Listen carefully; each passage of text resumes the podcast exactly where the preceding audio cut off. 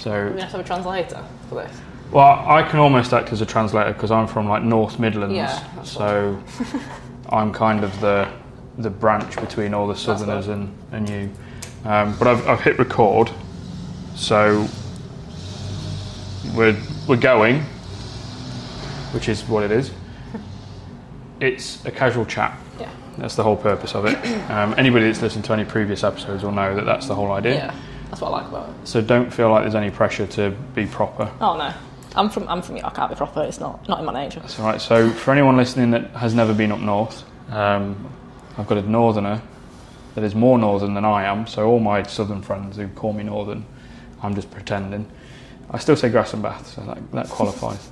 um, I've got Alex Denham, who is a fantastic motorsport photographer. I'm going to go with because that's predominantly the work that I see from you is motorsport. Yeah. Um, but a photographer nonetheless, even though it's motorsport and not just portraits and all Yeah. those things that most people would associate. The challenging work of moving things, All the fun stuff. but it's way more interesting. um, but you are, well, I have one question on this podcast. Who are you and what do you do? So I'm Alex, and as Lewis already mentioned, I'm very northern, if the accent didn't give it away, and I am a full time motorsport photographer, and I dabble in other sports and anything car related, really, because I'm a massive petrol head at the base of it. Yeah. Which explains the car that you drive Yes, my um, sometimes.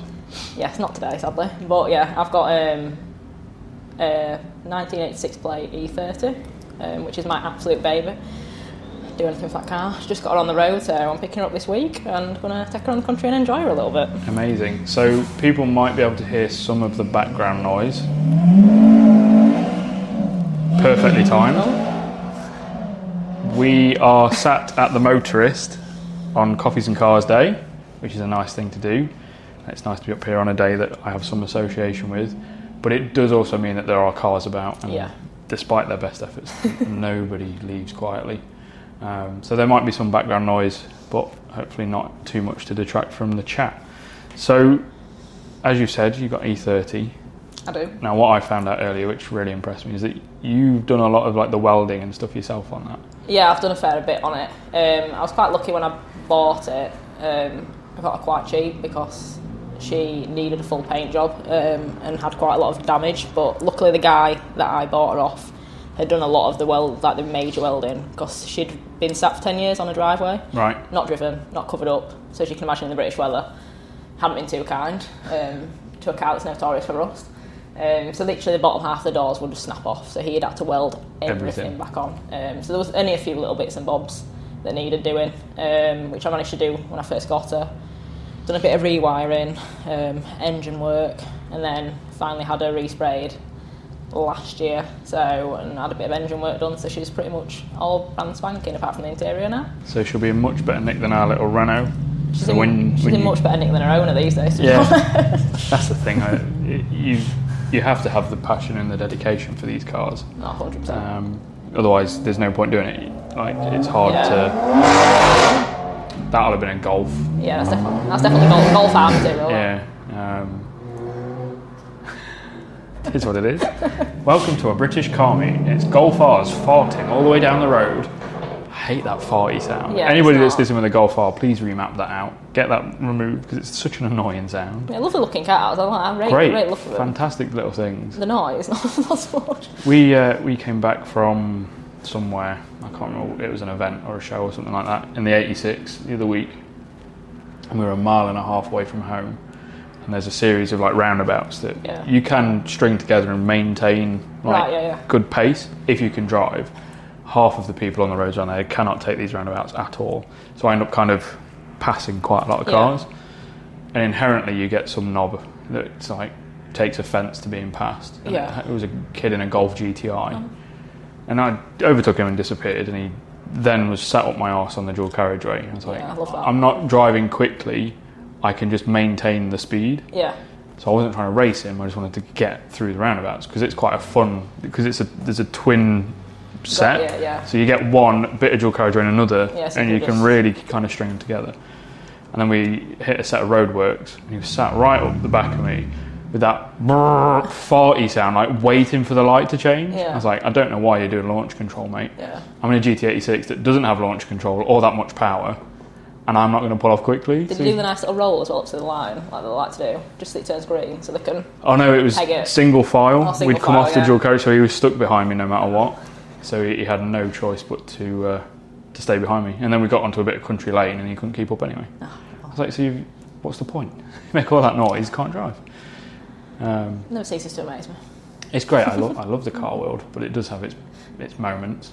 The best part is driving an old car, and you've probably found this in your E30. Yeah, If you overtake someone in an old car that they're not expecting, yeah. oh my god, is that rewarding? Yeah, I think it's very mixed as well because like I've obviously not driven it too much because of COVID and everything um, because I was mid restoration at that point. But when I took it down to Silverstone in 2019, you've got the half that think it's really cool and anyone with a classic car that goes past you kind of gives you that, that little wave that Yeah. all the classic enthusiasts do. And then you'll get some that kind of are in their like brand new BM or something, and you're kind of cruising around them, just not to not to for any reason, just because obviously you're trying to maintain speed, and you pull back in, and it just really pains the the. And then they have to boot past yeah, you. and I'm just there cruising along like fine, I don't really It's care. work to keep it at 70. Yeah. I'm not I'm trying like, to it's race. really noisy in here. Yeah. I it's so so rewarding, like on like a country lane or something like that. Oh, yeah. Especially in our Renault because it's a 1.1. If you keep up or pass anyone in that thing, Yeah. it, oh, it's so it's like delicious because you and that double roundabout's the perfect spot for yeah, it as well. That is. Because it's uphill if you're coming from the motorway towards home, but it's downhill the other way. and in that Ah, Renault, that's in your you you can only get speed downhill. But if you pass people there in that, Yeah. oh, it's and because it's technically three lanes, there's enough space to kind of overtake Yeah. midway through the roundabout. So you kind of you can weave through a couple of cars. Yeah. And Grace was following me the other day when we picked it up because it had refused to start at a show. So we were bringing it back, and Yeah. she was like, "You snuck into a gap that disappeared, so I couldn't keep up with you." I was like, "That's the fun part." It's a it's a greenhouse yeah. as well, so you can see every blind spot. Just oh, there's a space. It's brilliant. The only thing with E30 is she's quite big. Obviously, they're quite square cars, so I've got to Yeah. be careful with. But the one good thing is I can see the front and end of it quite. Yeah, yeah. It's very boxy, so. Wow. But she's quite low, so I've got to be careful with what I do. Have you it. done anything to lower it any further? Yeah, because obviously notoriously E30s um, are pretty much on stilts, aren't they, when you buy them? So Yeah. I just dropped her. Um, she's on like, lowering springs, about four inches, just so About she's like. four inches. Mm. Normally that's discussed in millimeters. Mm. So I had 40 millimeter lowering springs on the 86 before I got It's a little bit more than that, I think. But yeah, Yeah, she's four been- inches is 10 centimeters. Yeah, it's quite low. Um, but obviously, because there was such a big arch gap, she still sits pretty much Hmm. at standard height now. It's just obviously the exhaust quite low on them, Yeah. So I've got to be very careful. And they've got quite, she's got quite a big front splitter, so just stock. So I've got to be very careful with that because either way into our kind of villages, and like obviously being in Sheffield and things like that, you've got speed bumps everywhere. So Yeah. it, get, Hits people love everything. being behind me on speed bumps, but I, uh, I know exactly what it's like, Yeah. especially in the 86. And the worst Yeah. ones are those little, like, prism shaped ones. See, we've got Barnsley area when I'm driving through there. They love a good plastic speed bump. I hate them. Because with a full size speed bump, you Yeah. can just kind of go slow and then you can go Yeah. over it. With those prism ones, you don't know what it's going to hit in the middle of the car. So you can't, if in a normal car, you just cruise over it. Yeah. In anything low, you just you go over it waiting for the sound. Although recently, I think someone had must have got just as fed up as I am with them because I drove through there the other week and there's just bolt holes in the floor now. Someone ripped one off. Yeah. I've thought about it a few times, but you know, I try and keep on the right side of the law. So Yeah, probably for the best. I, I uh, had a trip down to London, be over a year ago now, to see to get the stickers done on the door of the 86 because a friend of mine was doing them, and he, he rang me when I was on the way down. He went, "Do you mind uh, nipping me to Euro car parts?" I was like, "No, why not?" And he's like, "I've ripped the sump off my car on a speed bump in London." So he'd gone over, a, he'd come up to a speed bump, and there was like a pothole in front of it. So he like bounced into the pothole and then hit the speed bump, and it just smashed his sump to bits. So then we had a 45 minute drive through London to Dagenham. Oh no, it wasn't Dagenham, it was Brixton to uh, to Euro car never good when a sump gets ripped off, is it? No, he was not a happy chap, and he's got a Mark II Golf with a 1.8T engine in it. Nice. So it's love that. I love Mark II. it's not a standard fit. No. It's just a pain. But yeah, the joys of old cars and lowered cars We and potholes really. and speed bumps and things like that. It's a good job we love them really. So, how did you get into photography? Back on track. This is never this is never a story anyway. I actually really to talk about, so it's quite nice when uh, take a trip down memory lane. Um, no, when I was oh, hang on, Another golf. golf, yeah, and um, Funny, I didn't see that many golfs in the car park. Now they're all I know. here. They knew we were doing this. Um, oh, then that's hopefully the last one. Yeah. So when I was at college, I kind of I was never one of them kind of teenagers that knew what they wanted to do. Yeah. Um, I was like really academic, and you know I did quite enjoy like writing things, but I didn't really want to do it as a job. But I've always been quite creative. Like I loved drawing when I was a kid. Yeah. So I was kind of torn between two kind of paths. So at college, I studied, did my A levels, and I did like English, art, photography, um, and then through the photography part of my A levels, I, I kind of found something. I was like, oh, this is actually interesting. We did old film cameras. Um, really just enjoyed that side of it. Um, so I left after a year because I just realised the A level side really wasn't. I wasn't happy with it, um, and went to Wakefield College, um, which did like a BTEC diploma just in photography, which is like three A levels. Yeah. Um, obviously, I didn't really at that point. I, I was interested in it, but I still didn't really know what I wanted to get into. I've always been interested in cars. My mum loves cars, that's why I'm into them. Yeah. Um, she's always had classic BMs. Like she's had an annoyingly good range of cars over the years. Not giving me any of them, but you know. I'm sure she was proud when you got the E30 though. Oh yeah, she cried when I, when I turned up in that because she that's, that was her car that she's um, one of her first cars. She loved she loved that car. Right. Um, in like the old henna red, like she she loved Nice. that. Um, so when I got mine, she's um, I've got a nice little tributed number plate for her. um, but yeah, she loves that. So I've always been interested in cars, but never really thought of it as like a career path. Um, but thankfully, this course I was doing it was fantastic because it kind of you had a mo- two years but a module on everything. So we had like a month on property photography so I went and did some show homes um, studio portraiture um, product uh, landscape a bit of everything. So it really was an all round it taught you a bit of everything. So when you left that course you had quite a good skill set. Yeah. and then in the second year, um, we had a course module on sport photography, which at that point I was like, no idea what to photograph. I never shot sport in my life. Love sport, but never really thought of it. Um, and at the time, my mum had a 850 BMW, Nice. very nice car. She loved loved that car. I loved that car, and um, she had like a specific mechanic that worked on all her BMs because he was a specialist in that. She was quite good friends with him, so at the time, I think I went along just to take a few photos of their cars, just as a general practice thing. And he had just happened to have like a 750cc race car in that his friend was running. Nice. Um, so just like for general track days and things like that. Yeah. Um, I can't remember what it was now, but just kind of, you know, them ones that you kind of take to your test days in the middle of the week. And my mum had mentioned the course work to him, and it, you know, my mum's friend said, "Oh, well, we're taking it up to Croft next week." in Darlington, so do you want to come along? Obviously, it's test day, and back then you didn't really need special passes. You could stand on the pit lane on the test days. So he said, you know, come and stand on the pit wall, get some photos, pass your course. So we did that. Uh, my mum took me up that day, and I remember standing on the pit wall, and I've still got the first photo I took. On there, did my first pan, and literally there, and oh, no, another one. I think. Jesus Christ. That was a Fiesta ST. No comment. And then. Yeah, we won't say much about that. But And then, um, yeah, literally, I can still remember that exact moment I took that photo and I managed to pan first time.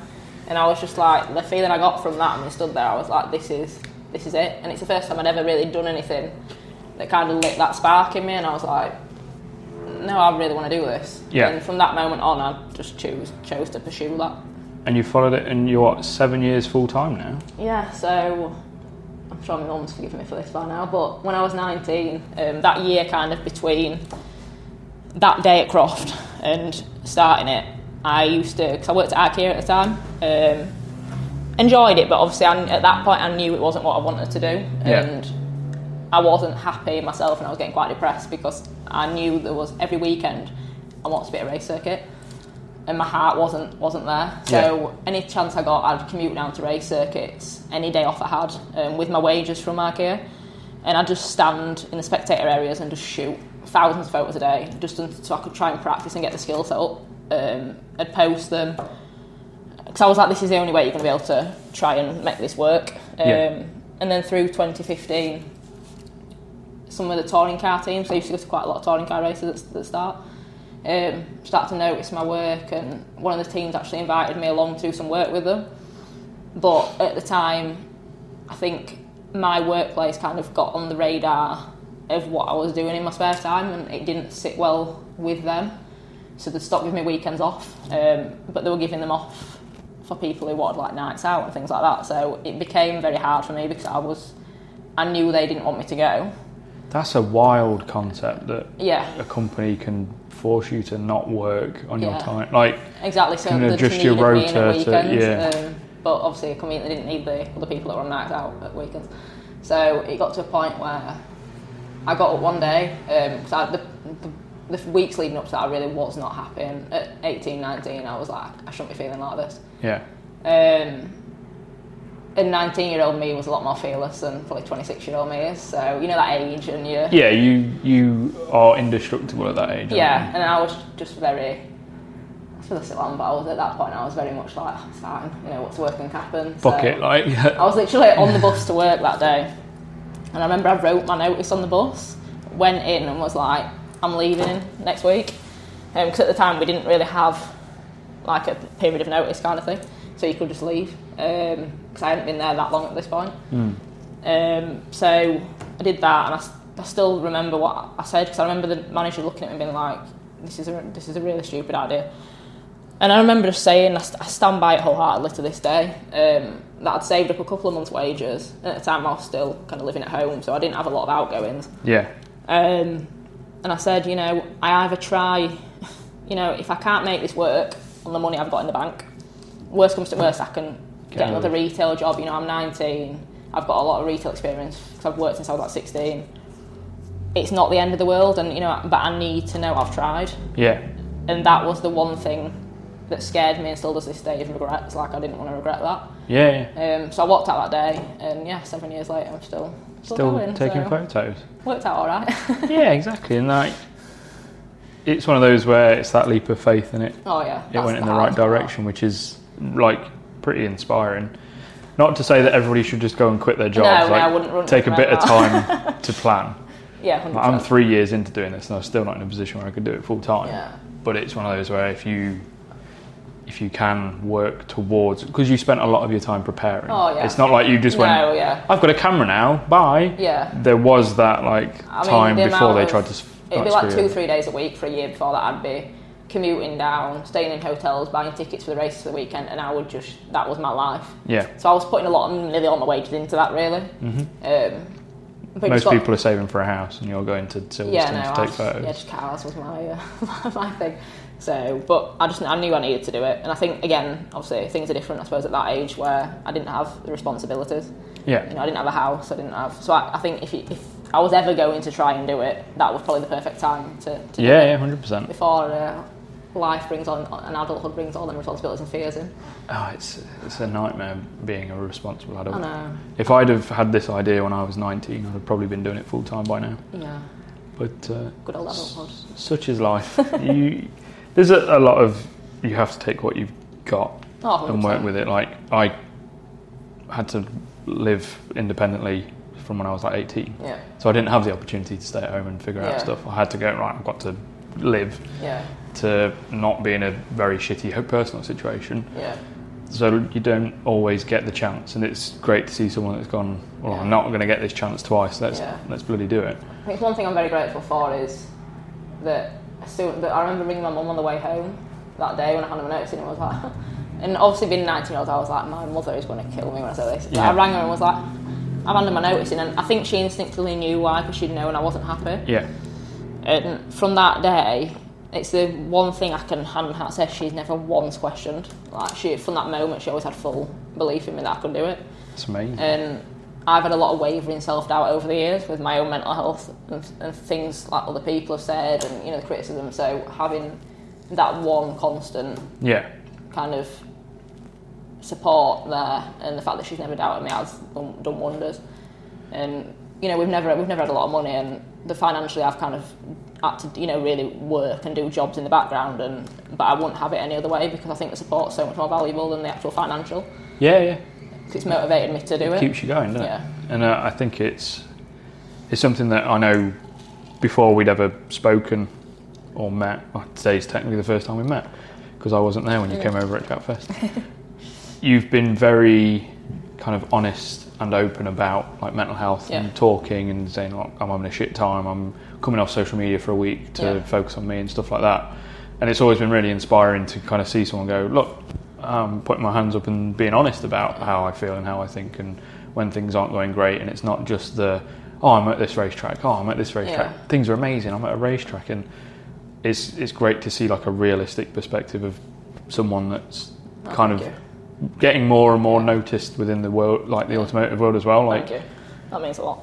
It's not something that comes easy to me, and I think in our industry, especially, it's still something that's quite taboo. yeah, Um, because I'm naturally very just because of things that happened in my childhood and things, and Well, we're not going into that. Well, this isn't a therapy oh, session, Oh, no, so don't no, worry. I'm not going to be saying, like. that's what I'm saying, how does that make you feel? no. But We I'm, left the therapist I'm- downstairs. I know. I'm quite introverted, like with things like that anyway, so it, it kind of doesn't come naturally to me. But I think it got to a point where I was not seeing a lot of it. I think in our industry, especially. But I know behind the scenes, a lot of people struggle with it because there's a lot of pressure, yeah, and it's quite a cutthroat industry in a lot of ways. And I think it got to the point where I was like, you know, I can't be preaching to people and my friends and everything that they need to be, you know, open. There's nothing to be ashamed of, but then not doing it myself. yeah. It felt quite hypocritical, so I've just kind of Well, the, you've got the, the mantras T-shirt on today, I have.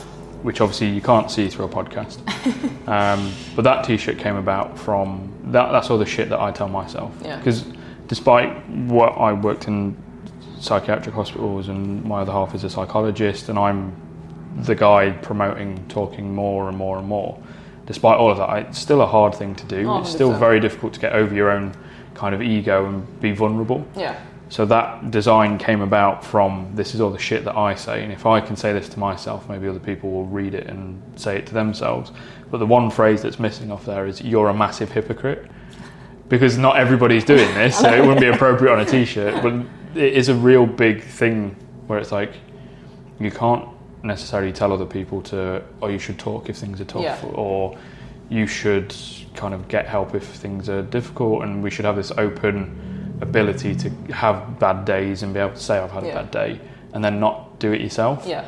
And one of the things that makes it hard for people within kind of the mental health industry is that self perception that you can't be seen to be weak because you're the person that's helping yeah, the other people. that's difficult, yeah. And I lost someone because they were in that position. Like they felt like they couldn't go and get help because Yeah. they were the help.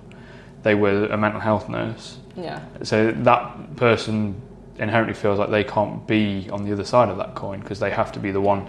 Oh, it's going to take away all credibility from what I'm saying if I'm struggling. And it's very much a quite a prominent thing for Yeah. most people that are like quite open about it, Yeah. or at least telling other people to be open about it. Is you have to do it. It's okay for anybody to be like Oh, in this vulnerable position. I, I saw a thing, one of like someone at a director level within the NHS got sectioned and spent six months in rehab for mental health and came through it. And she was like, "Absolutely, I'm going to talk about it. We, it should be normal that that's Yeah. okay. It shouldn't stigmatise people." Oh no, hundred percent. I think especially if you're working in that industry, if anything, you're gonna, probably going to be more in need of it anyway because you're absorbing everyone's problems and taking it on, and you're naturally are probably not quite an empathetic person doing that kind of job. So if anything, you know, you're going to need to talk a lot anyway. And I, I've always seen it as like, you know, it's a very brave thing to do anyway. And I think it takes a lot of strength to stand in front of someone and say, I'm not okay, whether that be a friend, a therapist, family member, I think that takes a lot more strength than holding it in. Yeah, I, I agree. I think it uh, it really does. There's a lot of internal barriers to, Yeah. to doing it, and as I say, when when I've seen you talk about it, so not confidently, but you you've not hid, like shied away from saying, "Oh, you won't be seeing me for the next couple of weeks Yeah. because I'm doing this to look after myself." It's been really kind of inspiring to to just see that happening. There's no like need. It's not for anything other than that's what it is. Yeah. It's not like, oh, I'm going to get so much attention for this and all Yeah, those no. messages. Oh, are you okay? Yeah, what no, do? It's genuinely like I'm just giving you a heads up. Yeah, I'm very much a when I'm going through stuff, I just switch off. That's kind of my. Yeah. Um, and I've really had to learn, I think, self care the past few months.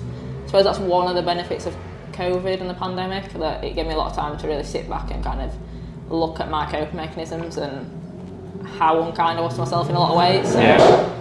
I've um, learned to kind of you know really focus on the self care side and just know when I'm getting a bit burnt out and really take that step back and just kind of and to like see the symptoms of like the different signs that right you need to take a minute Yeah. you need to have a bit of a break um, you need to focus on you for a bit that kind of thing 100%, i think there's a lot of education that needs to happen for people in general about Yeah. that sort of stuff because not everybody does notice No. it and it's normally a bit far gone by the Yeah. time they do You're like oh this isn't right it's like Yeah. you should have been in therapy six months ago what are you doing Obviously, I only noticed the exhaustion side from having really severe exhaustion. I was like in hospital with it, so it's you know it's that kind of like you said, especially I think in a world where there's more and more pressure all the time, and you, you've kind of really struggled, I think, to have switch off time in a world where we're constantly on our phones, everything's social media, yeah and that kind of perfect highlight reel of everyone's lives that you see all the time. You're constantly trying to chase something. yeah So yeah I think Oh, now, I- I now get it more all the than ever, well. actually having a break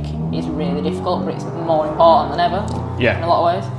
No, I agree, and I'm a pain in the ass for it myself. Like Grace is always like, "Can we have a weekend off, please?" You've been to an event or a show or a meet, or you've done something for the last 12 weeks in a row, and now you're working nine to five. Take a weekend off that's me. and do nothing. Play on your Xbox and watch movies and eat crap and do nothing. And it's so difficult. Oh yeah, I've had to really. I think it's only really probably my nearly, I'm nearly 27 now, so like in the last six months, in my 26th year of living, where I've really been okay with giving myself like a day off where if I want to sit in bed and just watch films all day and eat shit, like Yeah. that's fine. Because before I'd be constantly like, it's sunny, I literally need to be outside. Yeah. Oh, there's a car event on today, I literally need to be at that, and I couldn't give myself a day off. Yeah, and there's a lot of that that comes from being a teenager and like, oh, they're in bed all the time. Yeah, and you get kind of have that thing built in. where like, oh, you shouldn't be in bed and you shouldn't Yeah. be doing nothing. You, you should be out. You should be enjoying life. It's like, yes, but it's okay to sit and do nothing every once in a while. Yeah, it's balancing. If that's every day, yes, you should probably have a. There's probably something else going on, and that's probably yeah. a symptom of Yeah. like a depression or something like that. But yeah, take a bloody day off, Jesus. yeah. So on the never taking a day off side, that inherently means that you've been doing a lot of stuff. I think yeah, I've been fairly busy. Um, I'm giving myself a, I've given myself a month off at the moment. Um, And I've already got you to a cars and coffee meet and invited you to another thing next I know weekend. I'm, uh, I'm back on form now, and then I've got a week off my birthday, so I can I can chill again then. But yeah, so um, gone back to this full time. Um, 30th of June, obviously after having a couple of years out um, due to the pandemic and the palaver that that caused. Um, so done a, done Spa this year so far. Just come back from Le Mans. Um, so I've kind of You've very underplayed Le Mans right there. You, see, I know I'm the not, I'm, not, I'm not good at blowing my own trumpet though, so like I'll just brush it under the carpet as soon as I say. So I know this story to a certain amount, but obviously not everybody does. So I'm not going to let you just brush past. Yeah, I just, I just went to Le Brilliant. Mans. Tell me the story about Le Mans this year. So it's a it's quite a well known thing that I've never I've it's always evaded me every year. Um, so my first year of working, um, I couldn't go because I wasn't well, and then 2017 something clashed, and it's the one race on my kind of bucket list career list that I made when I was like 19 that's evaded me every year. And then I got offered it in 2020, COVID hit. Yeah, And then this year, I kind of thought, with all the travel restrictions, and obviously we had all the, um, the Brexit's flight queues as and well. everything coming in, and Eurotunnel was all clogged up, and I thought, there's, Alex, there's just no point. And I was still working a full time job from COVID at this point. I hadn't took the leap back into self employment then. Um, I think it was about four days before I got a call from um, an amazing journalist that I work with doing other events, and he was like, "Oh, you know what? What you doing this weekend?" And I was like, "Nothing. You know, it's my mum's seventieth. Um, uh, but she didn't want to do anything because she hates celebrating. She's like me. So I was like, I'm just going to spend it at home. He was like, oh. He was like, well, Corvette, you know, um, I to their PR. They want, they want you to come out with me and, um, you know, shoot Le Mans with them. And I was at this point, I was in between stores at work, so I pulled over and I was like, sorry. and he was like, well, yeah, we've, they want us to pick up a Corvette from London and drive it over. And I was like, right. And uh, I had to pull over because I would have I would have crashed at this point because I was uh, it was a really hot day and I was feeling a bit delirious anyway. So I partly thought I was just hallucinating at that point. And he was like, so, you know, can you be free? And I was like, well, you know, it's my mum's birthday. I'll give it a quick ring. I know my mum quite well, so I was like, I know what she's going to say. Um, so I got off the phone, rang my mum, and was like, I know it's your birthday this week. I was like, but I've been given, like, you know, this opportunity. and she was like, Alex, she was like, "You've got to bloody go." She was like, "She was like, you can celebrate my birthday when we're back because I'd booked it like as a cottage away at this point for a birthday." And um, she was like, "No, Alex." She was like, "You've got to go because my mum loves cars. So if as long as it's car related, honestly, she'd like let me to the moon. I think to be honest." You could have been in So- that Tesla Roadster Yeah. that they fired up into space. She'd have been like, oh, it's fine. And um, yeah, so literally finished work on the Thursday, got the train down to London that night, um, stayed in London, met up with my friend then. Literally Friday morning, went to Chertsey, turned up in an Uber, and there was a red Corvette Stingray just sat there, the new one. with your name on it. Yeah, and I was just, I was just like, a, I went back to being a kid. I was like, oh, I was still there smiling at it, and uh, especially I think after having a couple of years out, like I'd, I'd really missed it. And Yeah. Just that being kind of my relaunch, I think kind of just it couldn't have been better, especially at the one event that I've that I'd left on my list to kind of tick off. Yeah. So there was a lot of emotion involved in it, and uh, yeah, drove that to France and just that whole because with my age and stuff, I kind of thought oh, they might just put you know I might just put Johnny on the insurance, not me. Like, no, no, you can drive it too, and he's more of a fan of driving classic cars, so I did quite a lot of the driving. Right. So, and I kept forgetting that we were driving this car, so we'd pull up at like a petrol station in France. And then I turned around and everyone was just staring at us, and I'm just there like trying to put fuel in. And um, obviously there was a lot of Brits going over for Le Mans, so I bumped into some really cool people on the way. Because it's a right-hand drive Corvette as well, obviously they're quite rare, so a lot of people picked up on that. Yeah, and it's brilliantly ironic that Corvette were like, we want you to take a right-hand drive car to France, please. You're like, of all the cars. Yeah, and oh, I was just pulling up, pulling up to Le Mans anyway um, to photograph was just amazing. Like, it gives me goosebumps and it makes me all teary. I did cry a lot when I got there, to be fair. and every time I thought about it, I just kept bawling, which isn't like me, but I suppose it, it shows how much it means to me. But yeah, and then Well, you were there with Chevrolet, though, weren't you? So you- yeah, so I was Chevy, and they pit, pit, access. yeah, so they full shebang. up. Um, it was too late to get my normal media accreditation because it was like the week before and you had to do it a month before. So sadly, I couldn't get properly trackside, which was a shame. You know, some of the shots I wanted to get, but you just have to make do with what you've got there. And Yeah. there's some great places to shoot, and we had full pit access. So like when they were doing their night pit stops, you know, they'd have me in the garage and things like that. So they, they accommodated that the best they could, and it was just the people fantastic, and it was just the whole event. And I really didn't want to give that car back. I bet. it was amazing. But yeah, Le Mans was, yeah, it's pretty special. I mean, Le Mans is a special place anyway. Amazing, To yeah. have that experience connected to it is like Yeah. next level. it lived up to everything I thought it'd be more. And we had really nice weather, which obviously it can be quite hit and miss, but Yeah. we had sun the whole weekend as well, which was uh, So I, which was nice. I've been to Le Mans three times, like just as a punter. Yeah. Like this was when I was a kid with my dad before I'd done anything within the car. Like, I've only been in the car world really for three years, like properly, Yeah, and it was a, a amazing experience. I went to the Formula One in at Spa in Yeah. 2018, which again was before I'd started doing this, I love Spa. and I had the exact opposite experience. Really? I found it so boring. It's nice to be at Spa. Yeah, and And it's nice to walk around Spa, and it's nice to have the racing cars there. Yeah. And it's nice to stand at the bottom of Eau Rouge and watch them go up there. But to actually watch the racing is dull. yeah. You can only get this little hundred yard snapshot. I think I did Spa the most recent time in May. I did the Spa Classic. Yeah. um, which was fantastic. I love Spa as a circuit to photograph; is amazing. Um, because even I think even as a spectator, they do they're quite accommodating with where you can stand and things like that. Yeah. Um, but being having the media access for that was fantastic because it's a long time since I've shot Spa, but I forgot how amazing it is and the weather was lovely. But with the classic cars, I think on an old circuit like that, having like your old BMW M1s and your old you know Le Mans Classic era cars, I think that's just so much more fun to watch. yeah, exactly. It's way more exciting. And Like, they, then they really throw them cars around them tracks. I would like to do. I want to do Spa, Le Mans, and Nurburgring 24 at one point. Yeah. Like go to each of those, and the Spa Classic and Le Mans Classic, Silverstone Yeah. Classic, Silverstone Classic's a great event. because they're all so much more interesting. Yeah. Like you get all the the mix because it's the classic. It covers such a big time span, 100%. so you get all that mix, and it's like the opportunity to see these cars being absolutely Yeah. used rather than just on a like podium. Like this thing was very important one day. It's like no, this thing's doing 150 down Yeah. like the, the Mulsanne Straight or whatever. And I think if I ever had to choose, and I've, I've done a bit of everything over the years, but I think classics and rallying are really my two things that I'd really want to kind of focus on now. yeah, Because as you say, I think in historics as well, it's the people that work on them, like the passion a lot of them drivers have for them cars because they've driven them cars for so long.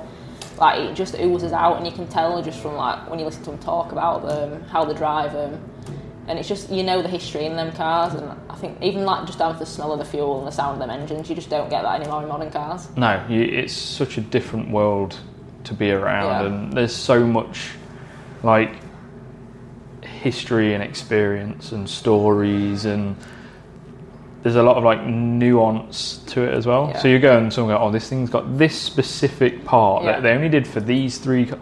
Like, how do you know all of this information? Uh. And this is all information from before like Google. It's like, oh yeah, that one's got that special bit, and that one's. How do you know that? Well, you had to have known this guy who had this one, and you had to know this guy from the factory, and you just get such a more like immersive world than, oh, these six cars all look exactly the same, and they all have the same spec, and it's all about who can do 60 laps instead of 61 or whatever. It kind of gets a bit boring. Yeah, I think that's like I fully respect and like the technology that's in modern racing now and the safety aspect. Like you know, I take my hats off to them. They are amazing. Like the F1 cars, you know, the build quality of them is amazing, and they've come on a lot. But I think having photographed kind of modern and classics, it just doesn't. If you're, I think if you're a real car fanatic, there's something just about that old school era. Hmm. You know, when it's just stripped back to kind of man and the machine, where you really have to know that car to get that around the track. Yeah, these yeah. days you get a lot corrected for you. And I think, you know, with classics, you have to really be at one with that car to get the most out of it. Yeah.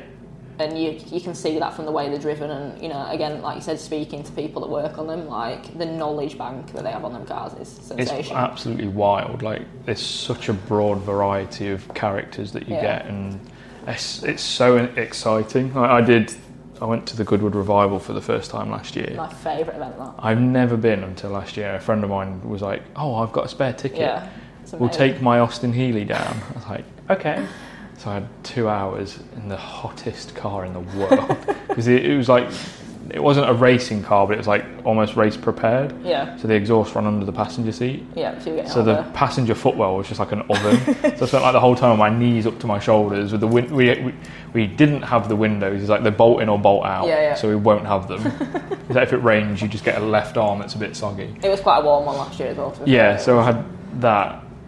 So we went down in like normal clothes, then got changed there. Yeah. So then you arrive, and because it's a 1957 one, you're in the pre-60s Yeah. cars. So we pulled up, and there was like a 300 SL and a DB2 or whatever. Yeah, And it's like these cars you just don't see. No. And then there's a car park full of them. There were two Bentley Blue Train special, like because the Blue Train car itself wasn't one of these special ones. yeah, But to commemorate the the the thing, some of these got built. Like, There's like two or three of them, and two of them just cruise through the car park. And it's just like a world of like rare, Yeah. exciting, interesting history. I think revival just as out of everything I've done, it's always my favourite to do of the year because I know I'm gonna try and like work one of the days, and then I'll work two of the days and have one day where you just kind of get dressed up and just really absorb the atmosphere because Yeah. the attention to detail of that event, like you have, it's just second to none. Like you know how they focus on like the stalls, even like the cleaners, you know, the, you know like the staff all have the old school outfits on, like Yeah. because if you didn't know, if you didn't leave that event for the day, it does genuinely feel like just a complete time machine. Like Yeah. you've gone back and the cars, the music. It just seems to bring out the best of everyone. Everyone's just having fun. Yeah, everyone really gets into Yeah. it, don't they? It's a really, really cool event, um, and it's it's like a real highlight of the year to Oh, go and do that. yeah. I, I've heard the Silverstone Classic's got a bit of that. Silverstone Classic's is a very good event. I've never done it once. Um, I was going to do it this year, but it's my birthday weekend this year, so I'm, I'm away. I think we're away for it as well, which is Um, but that's a, they put on a great, a great event as well. Um, even like Donington Historic used to be really good as well. Like they've got some, we've got quite a few vintage. I think like car motorsport festivals. I think we're quite lucky in the UK that we've got such a rich history of cars. Yeah, we've got so many race circuits as well, which Yeah, is which is brilliant. Yeah. So there's so much opportunity, especially for someone like you. Like we're sat in a room and there's a wall of classic photos. I do keep looking at those. There's like a Bentley going around Brooklands and uh, some very old Bentley,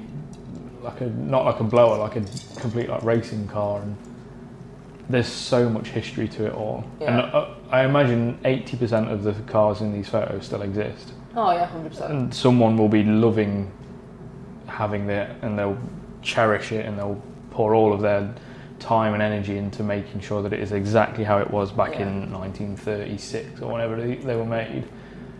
And it just there's so much culture and passion to something which is inherently just transport. like it's, Yeah. it's wild how the car world works like that. I think as well with this country, we we're very unique in terms of I think when you go to certain other countries, they kind of like one specific style of car. Mm. Whereas in the UK, our taste in cars and passion for cars is so varied. Yeah, You, you know, there's a bit of everything, but, but the underlying thing between all that is just the passion for cars in general. And I think we've got such a rich kind of variety of that in this country. It's something quite rare compared to other countries. yeah, I'd, I'd agree. It's like if you go to Italy, it's Italian Yeah. cars. If you go to like America, it's muscle and hot rods and Yeah. stuff like that. There's some some in more diversity in America now, Yeah. but traditionally it's been very much that. And I think you're 100% right. So for you as a photographer, there's so much to get involved with. Yeah, it's been. Uh, sometimes it's hard. like at the end of the season, I'll look and be like, right, what? Where do I want to go next year? You know, what do I kind of fancy doing? And then you kind of look at all the race calendars as they come out in about October, November. A lot of them will start to release the dates for next year. So I kind of print them all off and kind of look what clashes, and you know, it's kind of working out what what avenue you want to go down. So like I said, there's so many different varieties of things to do now. Yeah, and it's I think sometimes juggling that's a difficult thing and remembering to have a day off. Um, that's kind of the predicament I'm in at the moment after going back to it. After two years, I kind of fancy having a bit of a change. Um, as I said, I want to go more into historics and rallying because I, I love rallying, and I think my photography style aids itself to that quite a lot yeah, because I like to add the like landscape stuff and, into it. Whereas on circuits, you know, you're quite limited to that. Whereas the amount of rallies, especially we have in, we've got quite a few rally championships in this country, and you've got like the European historics and things like that. You've just got a bit more freedom in terms of what you can create behind the lens. yeah. So I think that's that's what I'm going to be looking at moving forward. But there's always other things catching my eye. Oh, so there's always something to get God involved. knows. What has been some of like the biggest challenges you've faced as you've become like a freelance independent? Because I imagine there's been a lot of not necessarily devaluing, but a lot of perspective or perception of photography is oh anyone can do it these think, days. Yeah, I think probably in this era it's probably harder than ever because it's so accessible. Mm. Um, which in a way I think is fantastic because you know you, you can be a spectator and come home with a full kind of card of images to look back on, and I think that side of it's fantastic because we've got that ability now to really capture everything and have them visual memories. But at the same time, I think the seriousness has been taken out of photography as a career in certain, like especially in automotive and I think motorsport Yeah, um, in the undermining that you can get quite a lot where people will be offering, you know, to do it for free. oh, it's great for exposure. Because realistically, in the world we live in, money goes everything. Yeah. So, and if I was a business owner, if someone's offering you to, it for free when you're trying to save money, Yeah, but obviously that then has taken the seriousness out of it over the years. So it is becoming harder and harder, to, I think, to make a living out of motorsport photography, and especially on the back end of COVID, um, when travel costs have gone flying up, higher cars, flights. The, when we had to do all the tests and things, obviously, touch wood, that's not as much of an issue now, but there's all that to add into it, so it is quite a hard thing to make money off now. Um, yeah, yeah. so that, that's a big challenge, I think, especially the last couple of years. Well, when I've spoken with other kind of automotive photographers, a big part of what they do now is they kind of have to have a much broader range of 100%, stuff, yeah. along with kind of a portfolio of outlets. So, like, Instagram is now a big thing in terms of if I have 100,000 followers, Mm. I can then become almost like a not an influencer, but you, Yeah. there's some weight to what you say Yeah. and therefore people will pay you to promote their stuff or photograph their stuff and share your photos of their stuff. I've spoken with ones where they're thousand pound for an Instagram post, Yeah.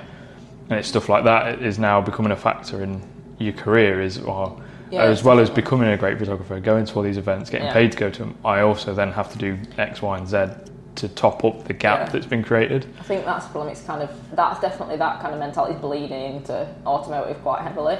Not so much mo- motorsports, not got quite as bad for that. I don't think yet, but automotive photography in general, like the big brands, Yeah, seems to like you know they like to work with people that have got the kind of influence, so to speak. Um, which is, I think, sad at times because you can really. I know some fantastic photographers and they just can't get the, Yeah. the work. So a lot of the best motorsport photographers I know that are travelling around the world doing it don't have many followers on Instagram because they're just not bothered about that. yeah, yeah. Um, but it is. I think it's probably something that's in the back of all of us minds now because I'm not a big fan of social media in general. Like, I, obviously, I know what these days you have to post on it, but again, Instagram that don't make it easy to have stuff seen unless you want to pay, and I'm not really a big fan of that. So it's Me neither, which is a pain in the ass for a clothing brand. Yeah. That's kind of one of your biggest audiences. especially with like photography now, it's that kind of you know they know people need it now, but I think it's something that I've thought about. I think the past few months of you know is it going to impact, but it's either going to go one way or the other. Where I think you know things will settle down in photography and it'll get taken more seriously again. But obviously the modern world kind of It's hard, and as the people running the companies and stuff are limited in their knowledge, Mm. they see someone like me turns up with a mobile phone and takes some good photos, and then they compare that to you and your photography work, and it's very clear that your skill set is much higher. And they go, well, how much does A versus B? Oh, well, if they can just take a couple of photos Yeah. on their phone, that'll be enough for us. And it immediately kind of wipes out half of your accessibility for you, yeah. which is half of your livelihood. Like Yeah. potentially, then it's it, yeah. I think like that is the downside. I think to social media and the ease of and the, the just how good technology's got in general with things like that. Um, but obviously, it's something we're all having to adapt to. It's just Yeah. it's just at the moment. I think for a lot of it, it's kind of weighing up how to kind of overcome that, and it is being made harder, as I say, by the travel costs and everything that have come into play at the moment with just how the kind of world is in general at the moment. 100%. So, like I, like you mentioned, with other photographers about to kind of diversify a bit. I think coming back, like I've been doing some work for some auction sites, you know, photographing auction car stuff because there's always want for that, and it's just the paying the bill side. Yeah. And I think the motorsport side at the moment's probably I'm probably not alone with saying this, but it's kind of more the passion project. So just while things settle down with travel and that, you know, you kind of break even on that, but that isn't really the money maker in a lot of ways um, because the money in it can be quite lacking. Um, it's more just because I love doing it. I'm doing that, them jobs, and then doing the other stuff in the background to kind of fund fund that. fund the passion, so to speak. Which Yeah. is it's a chat like I'm in a similar boat in terms of the the brand and the clothing and stuff. It's not a full time thing. Ho- hopefully, as it continues, it will grow to that. But I've recently changed careers in something that is Mm. more creative because I enjoy doing it. Yeah. So if I can build up more skills and get better at doing something creative, it will only help Yeah, transfer across to, to the stuff that I do for a, for a, it takes a lot of passion and energy t- to do. Yeah, and it is interesting to kind of balance your life around that kind of well I needed X amount of this to pay the bills yeah, and X amount of this to enjoy what I do. Yeah, and if I can do enough of the stuff that I enjoy I can tolerate the stuff that pays the bills 100%, yeah. much more because as soon as the stuff that pays the bills detracts from your quality of life and makes you feel like Mm. shit then you're like right now I've got to th- rethink my whole planning. yeah. I think that's kind of where I was at a few months ago. Um, obviously, with COVID and travel and events just kind of nosediving off the face of the earth, I took a day job on and was working like three jobs um, to pay the bills and things like that. So I kind of carried that well into this year because I wasn't sure whether we were going to go into another lockdown. Obviously, things were still quite volatile. But I had that same kind of battle of self where I was absolutely petrified of kind of rebuilding it again because I think because all my heart and soul, you know, I love photography and that's kind of what I've and because I've already had it, I know what I had to lose if I couldn't do it again. yeah So I think the fear was a lot heavier this time round. But at the same time, I was with a fantastic company. You know, they were they were great, and they knew that at some point I was going to leave for doing photography again. But I just wasn't happy in that, and it was getting to the point where every day I dreaded waking up to do it. yeah So it got to a point where I thought, yeah, I'm going to be a bit skimp for a few months. Well, I kind of ba- you have that middle ground between the two, but it's thinking about your own sanity. I think at that point. Yeah, and there's there's a certain amount of we're on this planet for one go. Yeah, exactly. Yeah. Enjoy it where you can, and a, a lot. I think a lot of people don't make that as much of a priority as they should. No, I think It's it- that I've got to chase the job and the career Yeah. and the next promotion and the next holiday. And it's, like, yeah, but how much of your life are you giving away to someone Yeah. else? I think as well that's how we, I think as a society, especially at this end of like you're, we're brought up like that, aren't we? So it's, you know, when anyone kind of wants to break that mold, I think it's got better. Don't be wrong, but when you're trying to break that mold, a lot of people will shoot you down really heavily for it. Yeah. And, I imagine that's been a real challenge for you, A, as a young person, B, as a girl in a very heavily male in, like industry. yeah. and seeing a the current economic climate and stuff like that. It must have been such an extra hurdle. I think I've, I've toughened up a lot now, don't get me wrong, because I've had to do. Because I think if you want to do this kind of job, you have to kind of really harden up to, you're going to get quite a lot of criticism. Um, I mean, don't get me wrong, I'm very, very, very fortunate that when I first started off, a lot of the most fantastic photographers I know were really supportive. Yeah. And, you know, I'm still, I've met a lot of friends for life that I've been friends with in 10 years now. Um, and for the most part, I had a really good kind of reception when I started off in it. But I think when you flash back seven, eight years ago, there wasn't as many women in it at that time. And it was quite hard at first because, you know, you'd have a lot of photographers that were probably at the like elder end Mm. um, male photographers, and they'd, they'd been doing it a long time, so that I suppose they kind of only know one kind of path. And a lot of them did make it quite hard for me, and you get kind of the derogatory comments and stuff, which obviously I'm not a fan of, and I don't think there's any place like in any industry or anything like that, um, especially in photography, because to me, you've either got the, an eye for it or you don't, and you're pressing a button on a camera, so you, I don't think you need to be a man to do that, but No. you know, you'd have a good at it or you're not, I think, aren't you? And I think it's definitely got better, but yeah, it's, it's been tough at times. And, you know, I've had people try and, like you said, being young and female probably wasn't the best combination at the time because, especially when you've had people doing it 40 years, I think when someone young comes in, naturally you get that kind of feeling of threat Yeah. because you, you're probably, I mean, I might have felt the same at that point, but you're getting to the end of your career, Mm. so you've got that panic coming in. So I think we all know when we get into the end, you kind of know. And then, you know, a lot of them, there's still quite a lot of sexism in it in a lot of ways. Um, so it's it's definitely been tough at times, but and you still see it like when you walk when I'm walking up and down pit lanes and stuff. You know, you still see some people like looking at you and like I'll say hi to someone and you don't even get a response. But for the most part, like I just don't let it bother me now Yeah. um, because I want to show like other not just women but like you know other like younger generations that just want to be photographers or whatever they're doing you know that to persevere in that like that's kind of one of the reasons I got back into it after COVID because I didn't want to quit because of that and like I said for the most part we've it's come on a lot um, you know you've got so many different like organisations and even the FIA having you know like the women in motorsport movements and things it's come on a lot but I still think there's a long way to go Yeah, hundred percent. Uh, It's still a very bloke focused thing, yeah and I can't say much. I'm doing a lot to try and help the industry around blokes and cars. Like it's Yeah, a- men- mental health, obviously. You're, Yeah. not, you're not shunning like No, no, I'm not. to you. You're not like shunning that. not a woman. Get away from here. No, I had someone comment on a Facebook. I think it was either an ad or something like that the other day. Oh, why don't you have them in women's sizes? It's like, it's unisex. There's nothing that says that you can't wear it. I mean, I always buy wearing guys' t-shirts anyway, so I can't really. Yeah, well, so I said like it's unisex, so we're not discriminating against like buy whatever you want.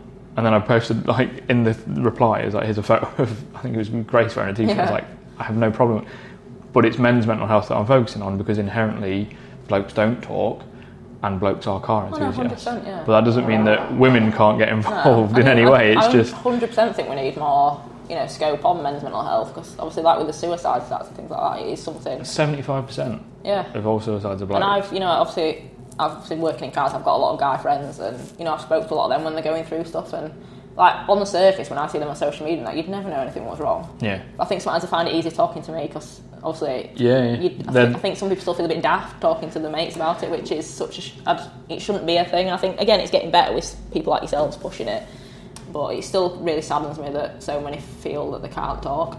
Yeah. It gets to that point. And a lot of blokes feel like they can't talk to their male friends Yeah. because there's that like ego and bravado and all that sort of thing. And to be fair, them having you as a, a female friend is probably quite helpful. But at the same time, it's it shouldn't be that they can only talk to you. They No. should be able to talk to their other mates. And hopefully, having kind of people like yourself on board will help with that because it's the more that we kind of make it commonplace, the more likely people will do it because there's less fear around it. It's getting better, Yeah. and hopefully it will continue to improve. And hopefully through cars and that sort of stuff, it will help as well because it's inherently a blokey thing to be. Oh, I'll fix my old car and get covered in grease and oil and stuff like that. I think especially in motorsport as well. Like the automotive world, I think in general is getting a lot better, but motorsport's still Such a competitive industry as well, which and is mental health wise, it's still very. Because I think again, you've got that kind of bravado of being like a race driver and Yeah, it's that's been because even when I first mentioned like my battle with depression 2017 time I was actually told by someone quite high up in motorsport um, that I should never mention it because it makes me unmarketable. Yeah. Which for a long time then, you know, I went through a really rough year in like 2018 and I had a really bad time with mental health. Like I didn't say anything because I was like, I Don't want to limit my something I really want to do. Yeah. And obviously at that age, you're quite kind of impacted by what people say. Like now, obviously, I, I know better than that, but you know, them kind of opinions, I just think, well, would you rather someone commits suicide than speaks about it? Yeah. Because I, I said at Well, the they'll be the first person. to go, Oh, I wish they'd have said talk Yeah. to me. It's like, well, you told me not to say. and how I look at it now, and obviously I didn't then. I, you know, I panicked quite a lot then because I was early on in my career, and I, you know, I didn't want to kind of be hated by people. I think and now I'm not as bothered, but Yeah. Now I'm. My opinion is, if, if you have that opinion, I don't want to work with you. Like I would rather take the hit profit wise and career wise than work for someone like that because it just goes against everything that I believe in. So Yeah, and I, I think it's good to have that mindset. And I think it's also one of those if you are a strong enough person to say no, you'll get this reputation for doing your thing. yeah, And the people that like what you do will go, Well, I know that's what they do because they only do their thing, yeah, and their thing is what I want. yeah, Whereas if you're like, Oh, yeah, I'll do whatever you want, you become kind of vanilla yeah. and nobody kind of picks up on it. No, I think we see that a lot in. Again, it's changed a bit now. I think you know, like we've got some great influencers like Amy Shore, and stuff in photography, and you know, we've got a lot more females in it now. But I think when I first started off, everyone kind of because anyone that knows my work knows, and I'm horrendous at blowing my own trumpet on this. This is going to pain me to say this, but it's quite. A, I've got quite a unique style of shooting because I'm very much about telling a story. Yeah. Um, because I just believe there's a lot more to a photo of a car than the car, as weird as that sounds. So I always try and, you know, kind of make it come to life in front of someone. So, like when I've done rallying, you know, I want someone to look at that and be able to actually visualise the car going through the trees, you know, smell the fuel and really kind of take you there so like that moment's really captured in that photo. Yeah. And I remember when I first started doing that, you know, some of the powers that be at the time said to me, you know, you need to be a lot more editorial. Like, you know, this is not how we do things. You need Yeah. to just shoot a front end of a car, that's it. But then my opinion on that was at the time, and obviously, sometimes you have to do that. You know, some newspapers that want that, and that's fine. There's nothing wrong with that. But my opinion on that is, well, if everyone else is doing that, you don't need me here then. Like- yeah, you can pay six people over there to take that. no, photo. and especially in creative subjects, I think the beauty of the creative industries is that it is very individual. Mm. And, you know, I think you've got to go with that. 'Cause I think you do your best work as well when you're passionate about what you're doing. And Yeah, nobody's going up to an artist and it's like, oh, stop painting that way. Just do a portrait, please. exactly. All we want is all portraits that look exactly like the thing. It's like, Yeah. well, that's not the point of art. And photography is an art. It's not a, Yeah. yes, it's capturing an image and it, you can go, this is what this thing looks like. But at the same time, it is an artwork. Yeah, and I do, I do try and push that side of it. I think when I speak to people about it, they've, you know, like if people ever ask me for advice or anything, I'm like, you know, obviously you've got your fundamental skill sets that you you kind of need to know. Yeah. But then I'm like, you know, try new things. Like, you know, if you think, you know, really look around you, look at stuff that other people aren't looking at, you know, take a step back from where you stood. Like, there's so many opportunities, and I think when you first start in it, you very much get kind of tunnel visioned into I've got to do it stand on that corner, take the photo that everyone else is standing at.